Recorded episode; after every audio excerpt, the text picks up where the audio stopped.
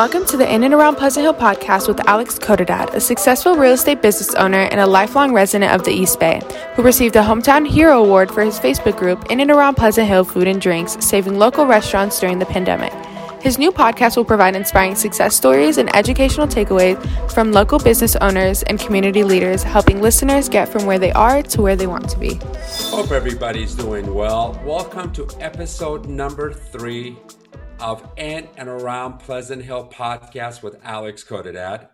In this episode, I will be interviewing Fatomars Moinzai with Cross Country Mortgage. Fatomars, how you doing? Good, Alex. How are you? Thanks for having me on. Good. I hope I pronounce your. I should know how to pronounce your last name. Can you? Uh, uh, uh, how do you pronounce your last name?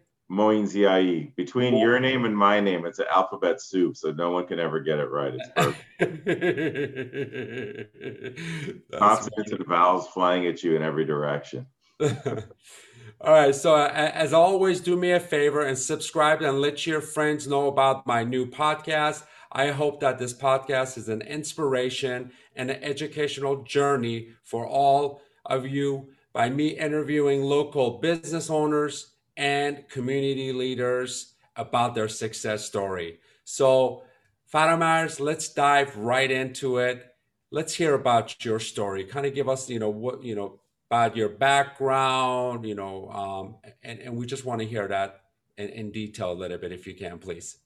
Yeah, well, I'm, I'm currently in the mortgage business. I've been doing mortgages for 17 years since 2004. So, you know, I, I got into it uh, a couple of years before the financial crisis. Um, before that, uh, I guess I can go backwards from there. So, uh, you know, before that, I I was I've always been self-employed, you know, all my life. Um, I've had jobs here and there, obviously in college and high school and stuff, but for the most part, I've been a student of sales all my life. Uh, I love sales, and by sales, I don't mean you know used car sales, trying to trick somebody into doing something, but really figuring out what's the value proposition and bringing value to somebody, um, bridging, you know, what they're looking for with what we can deliver uh, on our side. And you know, I started door to door sales when I was about 10 years old, uh, doing greeting cards for points, trying to get a skateboard.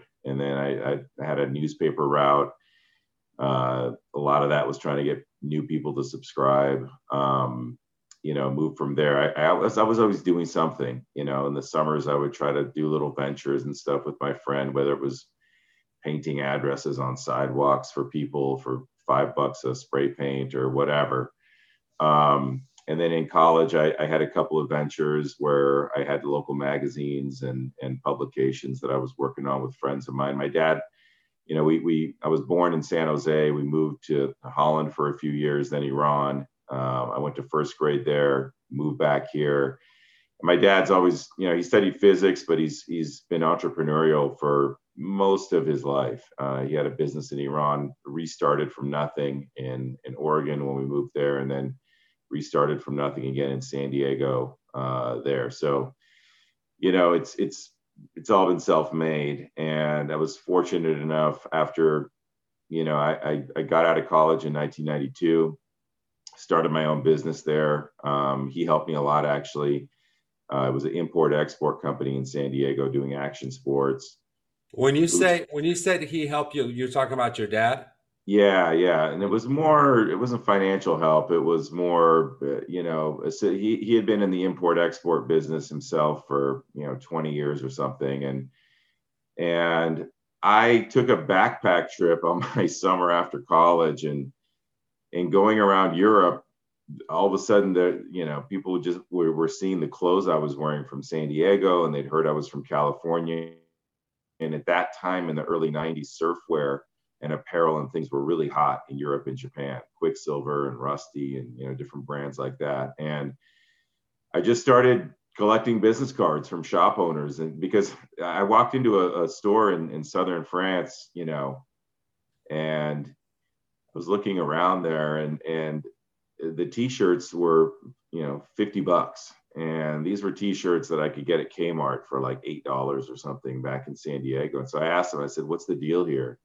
He's like, can you get me t-shirts? And I was like, yeah, I was thinking I could just buy them and sell them to him for, you know, $20 or something. I came back, well, learned to find out that between shipping and taxes and everything else, you got to basically get a t-shirt for $2 to sell it for $50 in, in Europe. And, but it, it sparked an idea. And, uh, you know, for the rest of my trip, I was not only backpacking, but I was collecting business cards and came back to San Diego. The action sports uh, trade show where everybody brings their wares happened to be in San Diego about two weeks after I got back. And I went down there with my dad, quickly put together a business card and made a company. And, you know, I signed up about six or seven companies and represented them in Europe and did some trade shows over there. And, and, you know, from that, you know, without getting too much into the nitty gritty of it. I, I, was I went to UCSD for college, and one of the big things they have at UCSD is a supercomputer center. Uh, this is pre-internet, and um, I would go there and do research because there was a, a, bulletin board service where it was just text, you know, no web or anything like that, but you could log on to this terminal. And if you were a surf shop in Switzerland and you wanted Quiksilver, you know, even though you're landlocked, everybody wanted this, this stuff, you'd go to the US Embassy and you'd fill out a little form with the uh, Commerce Department. And then it would appear on the bulletin board. So you could search what people wanted from sugar to chicken to t shirts to snowboards to whatever. So you'd put in search terms, I'd get all these leads and I'd go back and start faxing and calling people and stuff. And, um, you know, managed to do some trade shows and got some sales. But one of the days I went to the supercomputer center, I noticed they had this little Macintosh terminal in the corner and with a www sign over it. And I went to check it out and it was, I was like, wow, this is, uh, you know, pictures and text all in, all in the same thing. You know, it was right about when Netscape was just, you know, launching their first version of a browser. And so my biggest cost at that time was DHLing, you know, uh, DHLing catalogs out to the world. And so I figured if I could scan these pictures and put them out, so I taught myself HTML, made a little website, you know, talked to somebody. And then the guy that was hosting uh, my website turned me on to a couple of clients who they liked what we had created and and I was self-taught HTML and they they said, "Can you make us a website?" And I said, "Sure."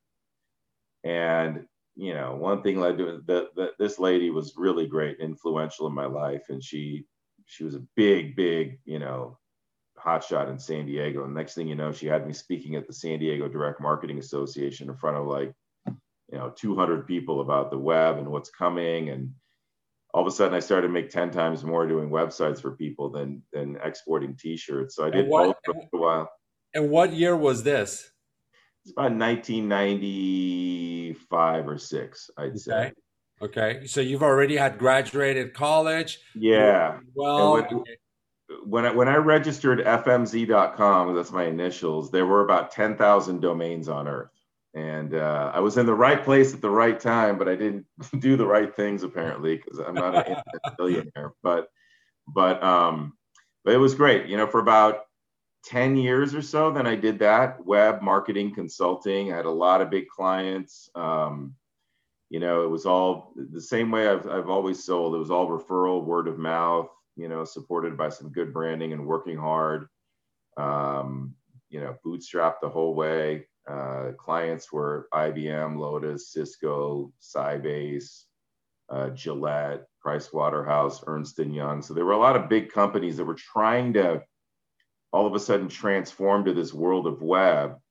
And I did that for about 10 years, but because I'd fallen in, I'm not a programmer. I don't love computer programming and sitting and you know doing all that. So I had teams that I was managing that were doing that, and I was handling the sales component of it. But you know, I, it wasn't my you know making websites for people just wasn't my big thing. And um, so I, I sold that book of business in about you know 02 or so, and um, was starting a new company with a friend of mine when my wife you know, she's a dental hygienist and she got pregnant with our second child.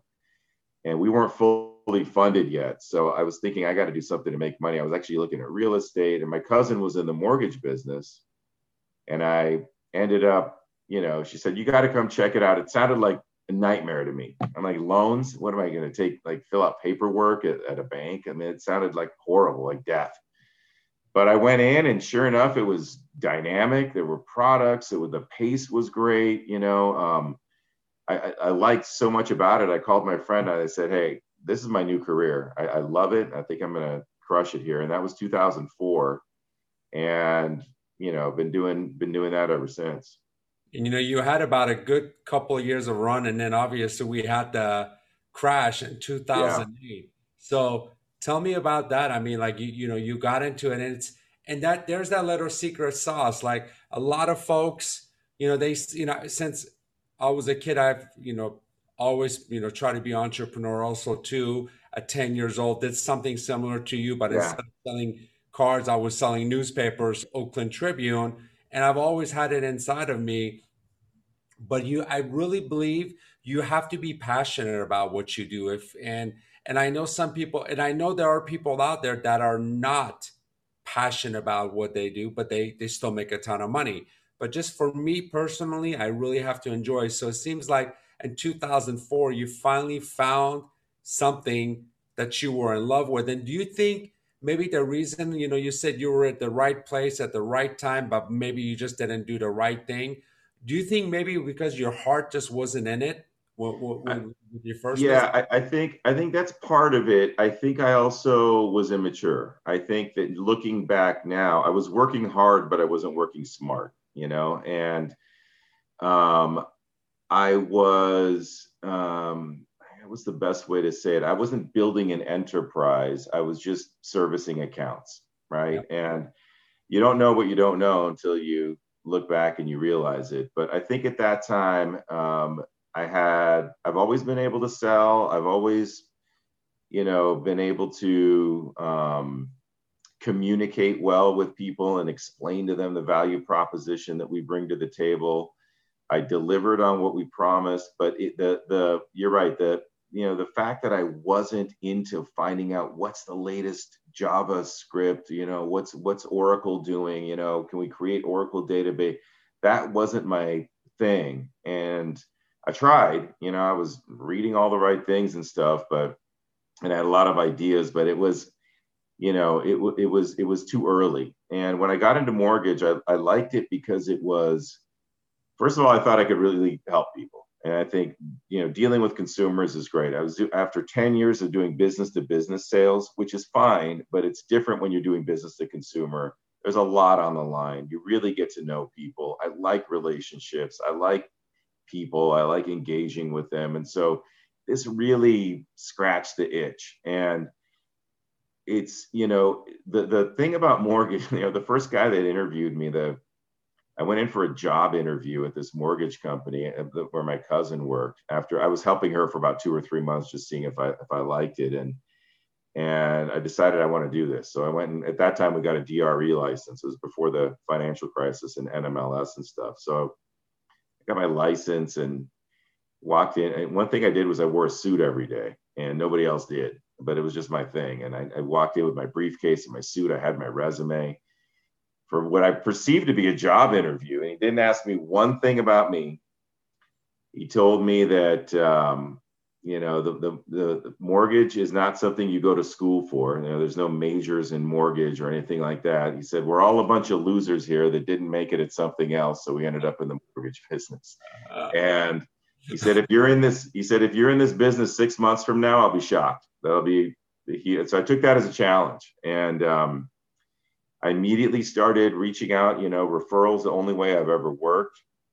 And i i became I became really intense about it. You know, not only did I have to feed people at home, you know, my, we'd had our second baby, and and so that's a huge source of inspiration, as you know. You know, you got to put a roof over your family's head, but um, I liked what I was doing, so it seemed easy. I was putting in a lot of hours and, and reaching out to people, and you know, I, I break the I break this business up into three segments. Right, the first is getting the word out people have to know that you exist and what you do, right? So that when they need them, whatever your service is, they, they think of you.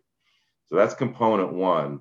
And you could do that with, um, you know, whatever, happy hours, door knocking, sending out postcards, whatever your thing is. You got to be, be, whatever your thing is, just do that with other people, right? So you feel comfortable and natural.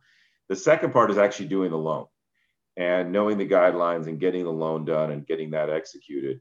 And the third, which is really important, a lot of people don't do, is everybody who closed is a potential referral so, source. So keeping in touch with that past, so you don't have to go back to square one every time. So mining and, and maintaining and providing value to the people that you worked with so that they can send you their family, friends, and coworkers. And most of when I got into the business, most of what I did was one, phase one because phase two was so easy.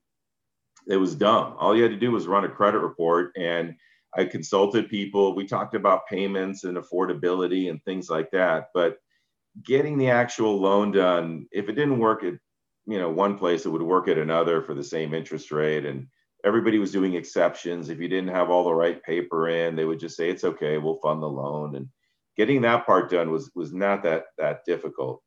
All of a sudden, two major things happened for me. One is I I was introduced to who I call he's one of my you know guys I really look up to, just a loan guru. Uh, this guy came to work at our company, sat in the office next to me, and I saw a completely different way to do the business, you know, and to actually execute at the same exact time the financial crisis hits and all those options just disappeared overnight and you couldn't do a loan. And um, the only loan you could do was FHA, Fannie, Freddie, and you had to get good because there was no exceptions. There was no, you know, you had to do it perfect the first time. There was no plan B. And this guy was a guideline guru. And I, a lot of people in my business were kicking and screaming, crying about underwriting conditions. I can't believe they're asking for this. And that's, that's which is useless, right? So I became all of a sudden, I went from phase one of the business to 100% phase two. This is when it actually became a career after I was in it for four years because I studied guidelines. I was reading and making sure everything was correct. I was talking to underwriters about what do you need? How should this be? And they were receptive to it. And, and, and this guy helped me a lot and, and you know, became a complete number two guy doing the actual loan. And I my business exploded from there. When, when a lot of people left the business, they were quitting.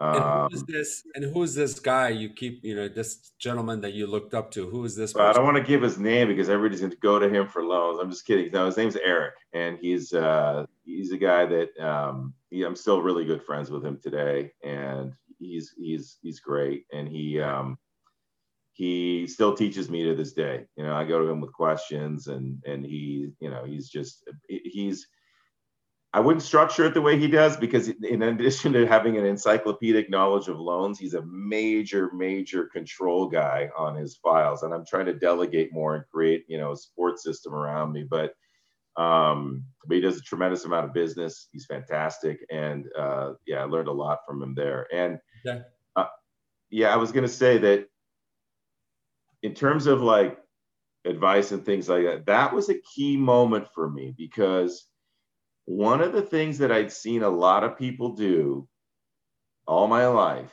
is try a bunch of different stuff. And as soon as it got hard, bail out.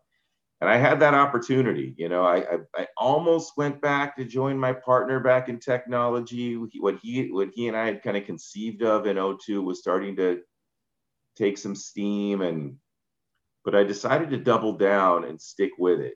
And it all, I swear, Alex, it seemed hopeless. I mean, there was a six, nine month period where we were living on credit card. We couldn't do a loan, you know, and I didn't have the book of business to really have tremendous volume. And, and, um, we I remember, living- I remember those days where for right? us, for a year, we didn't sell we didn't do one real estate transaction. Believe me, I know. I, I remember those days. Yeah. I was living on credit cards. I was, you know, my parents loaned me some money. You know, we owned a house. I had two young kids. It was right when my kids were turning five and six, going to private school. The expenses were tripling. I'm like, I can't afford private school. What am I doing? Like, it's like, so it was really stressful, and it was it would have been easy to quit, but I stuck with it. And a year later, everything popped You know, the Fed got involved, rates went down, refinances started. I became really good at loans. Realtors started trusting me with their business, and it all kind of went from there. And uh, I, I had the best, you know, years of, you know, in terms of income uh, up to that point in my life. And so it, it, it was just a mat. So many times I think success is right on the other side of when it's darkest. You know, it's right on the other side of when you feel the most hopeless, right? Because that's when everybody else quits. But if you can just kind of punch through, it's not a stone wall. It might just be paper. They just a little more nudge and boom, it, it, pops for you. You know, they made a great book about that. Who moved my cheese? I'm sure you've you've read that book. Uh, no, I haven't actually. It's a great. I'll put book. that on my list. Yeah, who who moved my cheese? It's about. It's a great book about you know right before you're about to give up. Like even me in 2008, my mom was diagnosed with cancer uh-huh. and my life was already upside down. My business was pretty much done, and and I and something just told me to take. I had about one hundred and seventy five thousand dollars in line of credit on my property, and I was just like, I'm going to take this money out, and I took it out, and two months later, Wells Fargo froze all lines froze of credit, yeah. and me. I had 175 and my friend had like 160 and for the next five years, we made millions just by buying and flipping. We were buying houses and Antioch for sixty thousand dollars. That's how I was able to make my living, and I had to because I knew real estate was it for me. I did exactly what you did, double down. I doubled down on it, and and I and I did that for many many years. So going back to you, you said something about which I like a lot. You know, coming from the technology world, you created websites, you did all that. So I'm assuming you were probably one of the first people with the whole digital marketing stuff too, correct? Yeah, that that was really really surprising to me. One of the first things in 2004 when I got into mortgage, I came from a world of email and stepped into a world of faxes. I was shocked at how backwards and slow and I've come to realize why, you know, because number one it's a legacy it's it's a moving business it's a transactional business and you can't shut it down to implement a whole new technology right so it's hard. It's it's it's a challenging thing to implement a new system. So they're slow to move. There's compliance issues up the crazy, right? There's all kinds of regulations, compliance, and major concerns about security, right? So the biggest thing in mortgage is security. When you look at somebody's loan application, we have their name, address, birth date, social security number, all their credit card account numbers, all their bank account numbers, all in three pages, right? It's a major, it's it's a it's the it's the golden thing for people who want to do identity theft. So security is a big big deal. So you know, I came in. I'm like, why can't people just do it? You know, online application and stuff. Well, because without without ironclad security. I mean, at that time, I don't even think banks. You couldn't even do online checking or anything yet. You know, in like 2002, three, four, and stuff. Yeah. So, so it was it was very backwards. But I was always trying to leverage technology as best I could.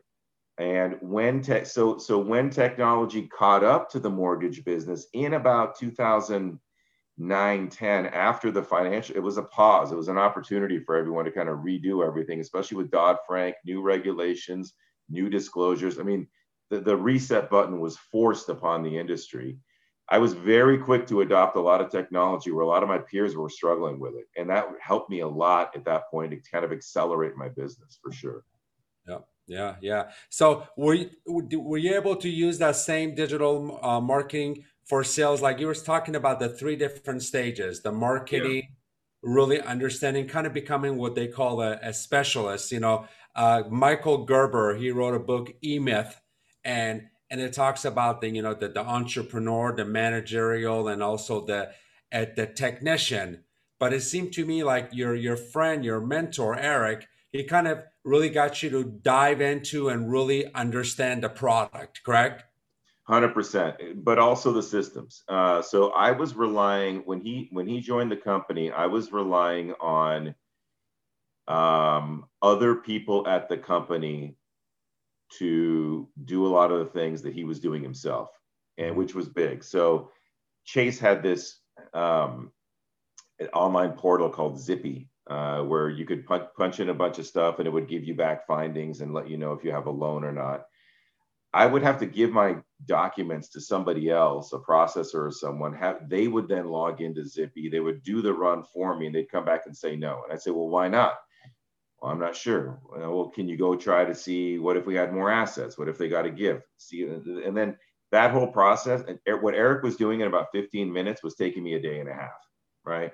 So he showed me. He's like, no, you get your own login. You go in uh, and and that was challenging for a lot of people. Me coming from technology, I was like, this is what I've been waiting for. Why have nobody told me this before? So it, that and just getting access, knowing where to go to get guidelines, how to read them, how to search them, you know, mm, all that stuff was, was really critical. And so when we switched then to Fannie Mae and Freddie Mac catching up with their automated underwriting systems and everything, then yeah, for sure. Database management, something nobody knew about. A lot of people had note cards with their clients' names on them, right?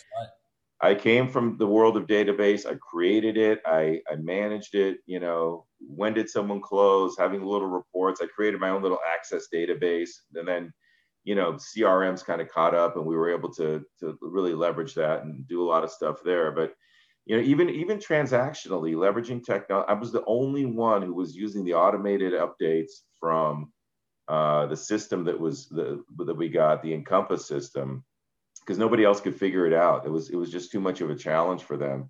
I started sharing this with other client with other loan officers at the company where when something happens in the file, automatically updates go out to, to various people, right? To let let them know that that what's happening. So they don't have to keep calling you and say, hey, am I in underwriting yet? What's happening? So so proactive outbound updates and, and leveraging technology to actually do the loan really increase the service level uh, for my clients for sure. So it seems like what you did is you went pretty much in 2008, nine, when things had slowed down a little bit. You went from working in your business to kind of working on your business, for right? Sure. Like really understanding, building the process, procedures, and and taking it to the next level, and not just looking. You know, there was a great book uh, uh, written um, by Chris Smith called Conversion Code, uh, talks about the marketer, the scheduler, the closer, and obviously, you know, like you know, people see me do podcasts, people see me with the Facebook group, but you know, those are things that I want to do for my community. But it's also an exposure for me, right? It's yeah. like, but then it, there's also I need to understand my product. Not only do I need to understand it, but I have to be able to educate that to my own agents, to my team members. And that's why, like, when I see people that are always telling me, my God, like, where do you get the time to do all this? Well, that's the, that's why we have a team. Like, you know, I have a team on even after, you know, after we finish doing this podcast, I have a listing appointment. I'm going to go right. my co-listing agent. It's like building teams and really working on the business. And 2020, I know was a blessing year for you and for me but it was also a reset for me to really even spend more time working on my my business. So 2010, you're doing well. So I see that at two was it 2014 through 17, you were like in the top. You had won a lot of awards. You want to talk about that? Yeah, so so you know, post financial crisis, I, I continued to, to grow my business with with a lot of purchase business, and um, you know, uh, by by 14, uh, you know, I was doing over 100 million a year in in loans, which is a lot, and lot. it puts me like in the top 100 or 200 or whatever, you know, nationally in this in rankings and stuff. But um, what I was really getting a kick out of was what I was referencing before. I was I was teaching a lot of my uh, fellow loan officers, you know, about some of the systems I was using and, and how to just get loan, loans through and, and, and all that. And their business was starting to grow. I was coaching them on real estate engagement, on you know the value that we bring to, to realtors and communication and, and things like that. Um, and their business started to grow. And so I, I, you know, I'd been at the same company. that the ownership knew me. They'd asked me to be the national sales manager. The position was vacant at the time. I thought about it for a long time. I decided to take it. And, um, you know, managing loan officers, what attracted me to being in the loan business was that you can be entrepreneurial, right? You're your own boss, your own time manager. So managing a couple of hundred people who feel like they're entrepreneurs is incredibly challenging. So from from and, and I know you probably feel the same about some of your your agents maybe where you know a guy would be come to me and he'd say I can't get I, I I can't I can't grow my business. I said well let's take a look at your week. What are you doing on a weekly basis? Well if I, if I tell you these five things to do and you do these every week, your, your business will grow. Check in a month later. I'm not doing any of those things. It's like, you know, you have to want it and you have to do it. But so that that was interesting. The um, the the thing that was really really eye opening for me, like I said, you don't go to mortgage university. You kind of just jump into it and build your own business. I had been in my bubble for ten years, and traveling the country, recruiting other branches, visiting other loan officers, helping other loan officers, opened my eyes to a million things that I had not been doing in my business that I thought were really cool. And um, after three years of this, I started to get the fire back for, you know, I, I want to go and apply some of these things that I'm seeing. I'm, I'm trying to teach everybody else all these techniques and stuff, but um, I decided, so I, I told them that, you know, by the end of 17, I'm going to go back to my own book of business, which had shrunk now to maybe, you know, 10 million a year, a year. Right. So, but it was a good, because it, it wasn't like trying to change a tire on a car that's moving. I was able to come back, reset, reimagine the whole business with the, with 10 years of experience and start fresh. And I did that in, in 2018 and rapidly just kind of built the, the thing back up to where, you know, my team and I were doing about 25, 30 million a month now. Wow. So we're doing triple what I ever did, um, you know, in my best years before this, this venture. And that sales management not only showed me what was happening on the front end, I learned the entire mortgage business. I learned secondary marketing, what you do with a loan after it closes, operations, underwriting, closing, docs, relationship with investors, all the this soup to nuts. It gave me a tremendous kind of global view of the of the mortgage business, which I can apply now on the front end much better, you know, to service my clients better. Wow, that is so cool. So so then 2018, you get back into it yourself, but then yeah. obviously you have a team. How many team members do you have with you right now? So we're up to 11 now, and it's um, I'm trying something new. This has been the vision. And I, am trying, I, have hired just now this last week a new position I've never had before is two client service specialists. They're both licensed loan officers. They work for me. They're going to work my loans, but they're going to handhold my clients from start to finish. Because one of the things that's happened is I hit capacity. You know, we've got 112 active loans right now in my name, and all those questions filter through me and it's too much. So I'm not able to get to everybody in a timely enough fashion to to to really achieve the service levels that are demanded of me and I demand of myself. So I've hired two these two guys are going to get assigned loans. I'm still here. I'm still going to talk to clients. I'm still going to be the you know the person doing everything, but because they're licensed loan officers, they know everything about loans, they can talk interest rate, and they can also give updates to realtors, they can give updates to clients. They're going to be really bird dogging these files as they go through so nothing gets missed. And I'm, I'm excited about this. I think this is going to be a big transformative, you know, couple of months in my business here. Yeah, it's been challenging for me also too. You know, we do about 25, 25 million. This year we're, we're, we're on track to hit 30 million. And yeah and I'm okay with that. I don't, you know, um, obviously, you know, I don't. I could do way more. I can go hire five more agents because my kids right. are small, and I want to spend time with my family. So I'm, I'm, I, I, I'm, I'm very happy where I am right now. But the same thing too. It's like when when we go on a listing appointment, people are hiring me, and yet right. I'm taking somebody else there with me. So I gotta let them know that look, I'm still here. I'm not leaving. This this is my co-listing agent or this is my buyer's agent but i'm here. I am going to make sure that everything goes smooth. So it's a little bit challenging but yeah. it's it's one of those things like you know you you just got to do the best because you like you said there's a capacity. You're going to get to a certain point you know like one people always say like you know what do you want to do? I want to make a lot of money. That it's too vague. Okay you want to make a lot of money but what are you willing to give up to make that all that money? Like right. right. now you're doing so well for yourself. You're doing 100 million a year but there's a capacity. How many places could you be at one time right? Now you need to have a team. Now you need to make sure that those folks you know whoever that's hired you to for purchase or refinance that you're able to service them too. So it's we have to be very mindful about that so my, my next thing to you is that you we, we we talked about this on one of our meetings and and it actually it's it's it makes me think about it all the time is this whole biohacking right it's right. like we talked about that so so for those folks that are thinking about getting in whatever industry right it doesn't matter i don't care if you're an entrepreneur. I don't care if you're Uber driver or whatever. We all have stress. There's no such thing as no stress. Like for you, Faramaz, when you're having stress or you're having a bad day, you've given me advice on biohacking and I'm very familiar. But for our listeners listening to this for the first time, tell us about your technique about the whole biohacking. How did you even come up with it? Who did you learn well, from it? Yeah, so I, I've been a student of sales, like I said, all my life. I've been to seminars, I've been to, I read books, I, I listen to podcasts, all this different stuff.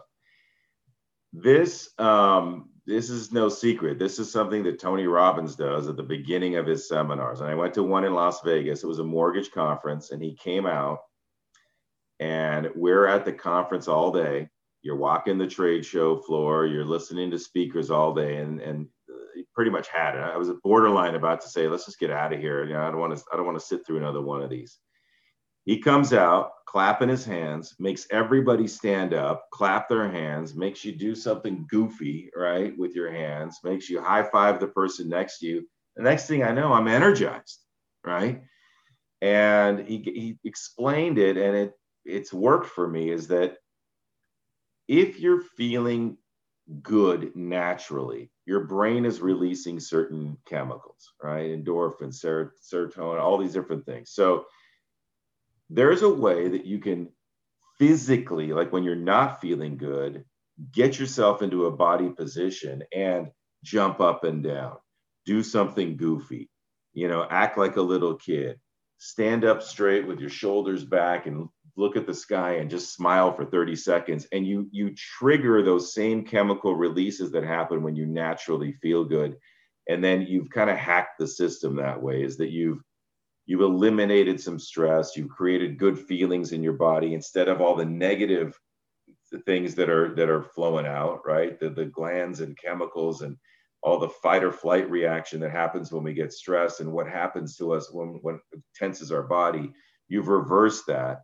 And now you can think more clearly right? Now you can engage better. And i started doing this on um, on sales calls when i'd be going to uh, present in front of a real estate office or something like that i would just play something in the car that, and then the physical action of, of clapping your hands together and stuff like that triggers this and you become kind of on fire as it were right? And you can go in better.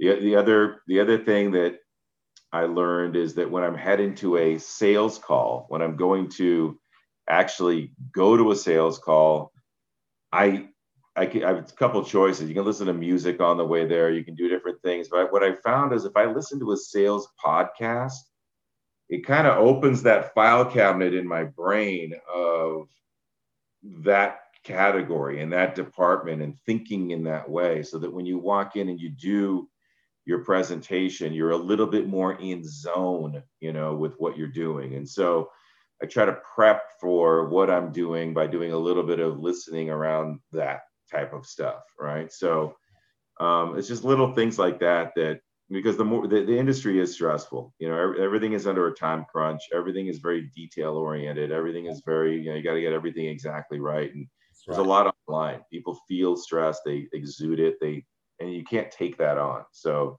right. you know, I'm kind of I'm kind of the heart surgeon of the transaction, and I can't freak out because something's going wrong, right? Because you you, you just have to be able to think clearly and, and process it. So absolutely, absolutely.